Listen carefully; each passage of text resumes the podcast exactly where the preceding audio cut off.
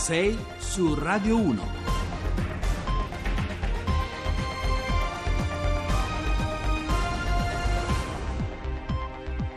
Bentrovati a 6 su Radio 1, buongiorno venerdì 24 novembre, sono le 6 e 7 minuti al microfono con voi come sempre Giovanni Acquarulo. Sono passati più di 10 mesi dalla terribile tragedia di Rigopiano, da quella valanga devastante come 4.000 camion in corsa che il 18 gennaio scorso spazzò via l'albergo in quota a 1200 metri alle spalle del Gran Sasso lasciando sotto un muro di macerie e di neve i corpi senza vita di 29 persone. Ieri gli ultimi sviluppi dell'inchiesta inchiesta con la notizia di 23 nuovi avvisi di garanzia. Partiremo da qui e poi ci occuperemo del Black Friday di questa giornata di sconti e promozioni importata dagli Stati Uniti che è una spettacolare occasione di, di, marketing diffusa a livello virale in tutti i nostri canali di comunicazione e che però è insieme un megafono potente, lo avete sentito anche per la protesta proprio oggi dei lavoratori di Amazon, uno sciopero che parte proprio in questi minuti. Ma poi in questo venerdì, che è anche l'anticamera del fine settimana, proveremo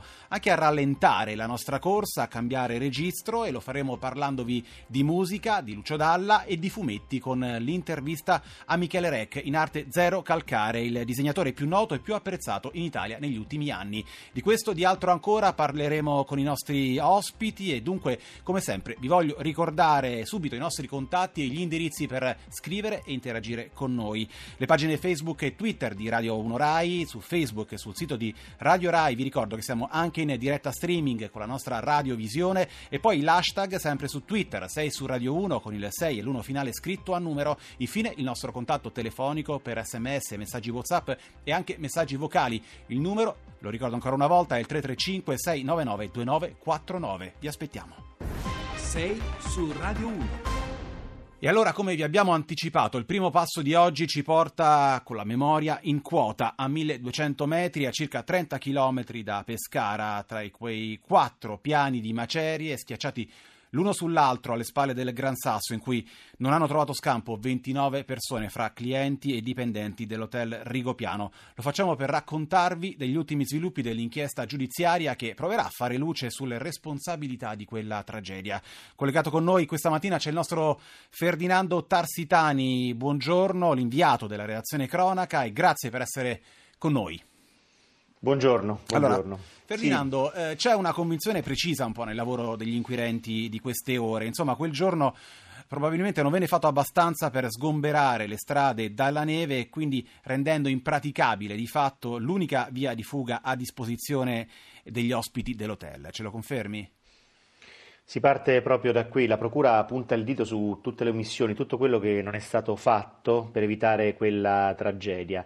Innanzitutto la catena dei soccorsi, cosa non ha funzionato, i soccorsi sono stati troppo lenti, sono arrivati troppo tardi. E poi i livelli istituzionali, sia quello comunale sia quello regionale della novità degli ultimi avvisi di garanzia, per tutto quello che non è stato fatto prima per evitare che lì ci fosse quell'albergo, che lì fossero fatte delle ristrutturazioni e che quel giorno, quel 18 gennaio, lì ci fossero delle persone. Lo dicevi, sono stati inviati avvisi di garanzia a 23 persone. Il nome che fa più rumore è quello dell'ex prefetto di Pescara, Francesco Provolo.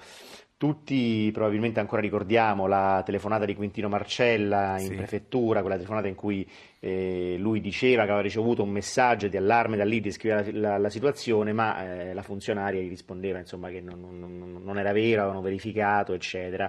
E purtroppo invece era vero. Tra l'altro come nota diciamo, quella funzionaria non risulta tra le persone indagate, però c'è l'ex prefetto eh, Provolo e questo è un nome nuovo di questa ultima ondata di avvisi di garanzia e poi vengono coinvolti i livelli istituzionali, innanzitutto il, ehm, il comune, il sindaco di Farindo, la Lacchetta, ma anche i suoi predecessori e, e poi ci sono una serie numerosi funzionari e dirigenti della regione Abruzzo. Ehm, in pratica la, la, Procura contesta alla Regione eh, di non aver eh, realizzato la cartina del rischio valanghe, questo è un primo punto. Tra l'altro cartina che al momento, nonostante quella tragedia, non risulta ancora sia stata realizzata.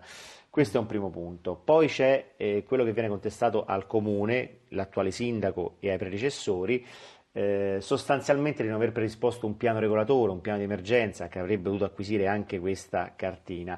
La tesi degli inquirenti, in pratica, mh, per quanto riguarda gli amministratori, è che se tutto questo fosse stato fatto, eh, l'hotel Rigopiano che era stato, ricordiamo, ristrutturato non poteva avere le autorizzazioni, quindi diciamo, non, non, non, non, ci sarebbero state delle persone in quel momento lì. E questo è quello che coinvolge appunto i livelli istituzionali amministrativi. E poi ci sono eh, i ritardi nei soccorsi, oggettivamente la macchina dei soccorsi si è messa in moto eh, troppo tardi, tu ricordavi la, la, la strada oramai impraticabile, eh, la neve che era stata una navigata eh, diciamo particolarmente forte, ma insomma nella catena dei soccorsi qualcosa non ha, no, sicuramente non ha, non ha funzionato.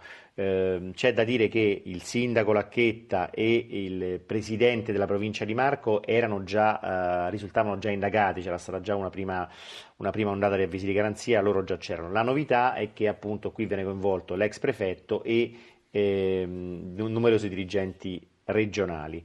E tra l'altro, tra l'altro questa, questo fatto viene salutato con favore dai, dagli avvocati di Lacchetta, sì. cioè il fatto che siano stati appunto estesi, venga coinvolta la regione, è un qualcosa che la difesa di Lacchetta ha eh, diciamo, accolto con, con favore, diciamo, questa chiamata in responsabilità anche eh, di livelli istituzionali superiori. Allora, eh, grazie, la... dimmi, sì. dimmi, ancora. L'ultima cosa di ieri, insomma, ieri tra l'altro quest, questa ultima ondata di avvisi di garanzia eh, si sono raccolti, sono ritrovati davanti alla, alla Procura di Pescara le, i parenti delle 29 vittime e chiaramente chiedono che le, responsabilità vengano accertate il, il più rapidamente possibile. Quello, quello, che ti posso dire prima di, di concludere, insomma, qui abbiamo fatto un giro a un paese, Farindole è un paese molto piccolo, chiaramente tutti si conoscono e tutti magari conoscevano qualcuno che, che ha perso la vita in quella tragedia.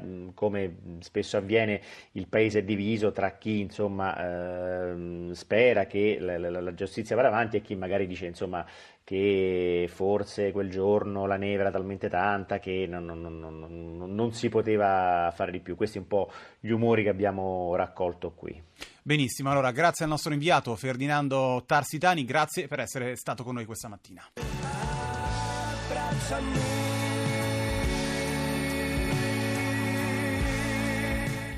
Poetica di Cesare Cremonini in uscita oggi con il suo nuovo lavoro Possibili eh, scenari. Oggi invece noi ci occupiamo di consumi di marketing di strategie di vendita perché è arrivato e non sappiamo onestamente se come una liberazione il Black Friday, quel giorno in cui in particolare i siti di e-commerce fanno grossi sconti e promozioni, promozioni specifiche, una giornata o meglio un'ondata di saldi che arriva lo ricordiamo dagli Stati Uniti dove ogni anno cade in un giorno diverso il venerdì dopo la festa del ringraziamento che coincide peraltro con l'inizio del periodo natalizio, ma da alcuni anni è adottata anche da molti negozi online in Italia e non solo, perché oggi le offerte riguardano anche molti negozi offline, molti negozi fisici, dall'abbigliamento alle librerie e perfino fino al mercato dell'auto. Secondo le previsioni di Confesercenti, il 54% degli italiani farà acquisti in questo weekend, nel weekend del Black Friday, per un giro d'affari complessivo di un miliardo e mezzo di euro, 800 milioni soltanto per le transazioni online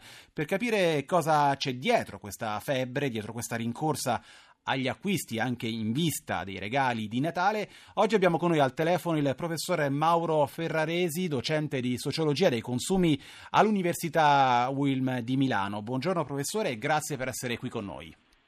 Buongiorno, buongiorno. Allora, professore, è difficile negare che questa volta un giorno di, di promozioni rimasto piuttosto in sordina negli anni scorsi e comunque molto confinato ai negozi di elettronica online abbia dilagato un po' ovunque. Ecco, come mai? Qual è l'aggancio che in questo caso ha reso appunto il Black Friday una sorta di bolla in cui siamo finiti un po' tutti? Ma io credo che il Black Friday, che effettivamente lei ha ragione, eh, so, mai come quest'anno uh, avrà uh, successo da un punto di vista del, del, giro d'affari, delle vendite e delle persone, dei consumatori che correranno a fare acquisti di elettronica e non solo. Io dicevo, credo che il, no, il Black Friday, eh, il successo lo deve soprattutto alla data, al periodo particolare perché si, eh, si, può sfruttare questo giorno di sconti, questo periodo di sconti effettivamente importanti per non solo farsi la gratificazione tipica di un atto d'acquisto e di, e di un prodotto che mi, mi potrà poi servire più o meno, ma anche per prepararmi ai regali di Natale. Siamo proprio alla vigilia del periodo delle feste e quindi muoversi per tempo, acquistare qualche cosa che poi potrò regalare ad un prezzo che non troverò altrimenti, può essere una, una forte molla. Se poi a questo aggiungiamo il fatto che dopo tanti tanti tanti anni effettivamente il periodo più, più nero della, della crisi con eh, i portafogli che erano sempre assottigliati e ridotti al minimo eh, e così quindi anche le spese. Non dico che è finito e terminato, però insomma sembra essere un pochino alle spalle, allora forse le, le, i desideri, le volontà di andare a fare acquisti sono, sono, cresciuti anche per questo motivo. Ed ecco che non come in America dove ci sono folle che premono contro, contro le pareti, ma insomma anche da noi ci saranno molte persone pronte ad acquistare. È molto chiaro, in una, in una, battuta, so che il tema è complesso, però il Black Friday è arrivato in Italia grazie ad Amazon. Oggi per Amazon Italia potrebbe però eh, rivelarsi un boomerang per via di uno sciopero generale di tutti i 4.000 dipendenti del, del centro vicino Piacenza. Ecco, che impressione sì. le ha fatto questo cortocircuito, mm, questa protesta che prende di mira un modello di business diciamo che sappiamo comprime molto e stressa moltissimo i diritti dei lavoratori? Ma io credo che Amazon in questi anni, ehm, anche in Italia, abbia avuto una crescita impressionante e dal punto di vista del, della cifra d'affari, del fatturato, eh, l'Italia si sia dimostrata una, un mercato molto molto importante per Amazon. Credo che quello che hanno detto i, i lavoratori, queste questi vantaggi e queste crescite sono stati ottenuti anche grazie a noi e forse è il caso che tutto questo fatturato venga almeno in minima parte ridistribuito pagandoci mh, mm, ferie o straordinari, ecco io credo che questi ragionamenti portati avanti dai lavoratori di Amazon abbiano un grande fondamento. Quindi Grazie, da questo allora. punto di vista non, non mi sorprende insomma, che ci siano state anche agitazioni sindacali in merito. Grazie allora al professor Mauro Ferraresi della Iulm di Milano, grazie per essere stato con noi. 6 su Radio 1 chiusura di questa prima parte lo facciamo anche come antidoto agli eccessi del consumismo, del Black Friday, abbiamo parlato, ne abbiamo parlato, abbiamo visto anche come nel caso di Amazon eh, nasconda molti punti di, di, debolezza, molte ombre dietro di sé. Vi parliamo invece del Banco Alimentare perché domani si terrà in tutta Italia la ventunesima edizione della giornata nazionale della colletta alimentare. Noi oggi abbiamo al telefono Antonio Oliva, vicepresidente della Fondazione Banco Alimentare che ringraziamo per essere qui con noi. Buongiorno Oliva. Grazie a lei, buongiorno a lei e a tutti gli ascoltatori. Allora, molto rapidamente, eh, ci racconti un po' più da vicino cosa faranno domani i vostri volontari?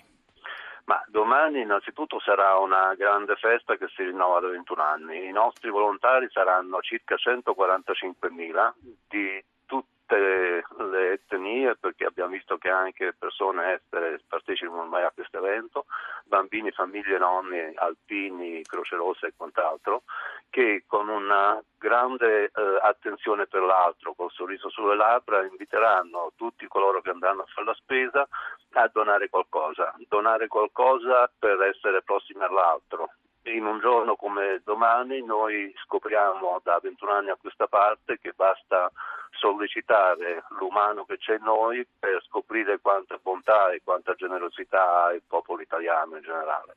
Ecco, chi andranno i, i fondi raccolti, Oliva? Ma più che fondi domani noi raccoglieremo alimenti. I fondi possono essere raccolti chiamando il 45547 certo. che è un ulteriore modo per aiutarci in questa opera. Noi siamo convenzionati tramite le nostre 21 sedi regionali con oltre 8.000 strutture caritative. Queste strutture caritative hanno tipologie diverse di servizi di assistenza, da case famiglia, accoglienza di persone senza tetto, bambini, disabili, quant'altro e soprattutto hanno mense. Eh, noi distribuendo gratuitamente i prodotti che domani ci saranno donati aiuteremo queste strutture caritative a migliorare la quantità e la qualità della risposta che danno al bisogno delle persone che si rivolgono a loro.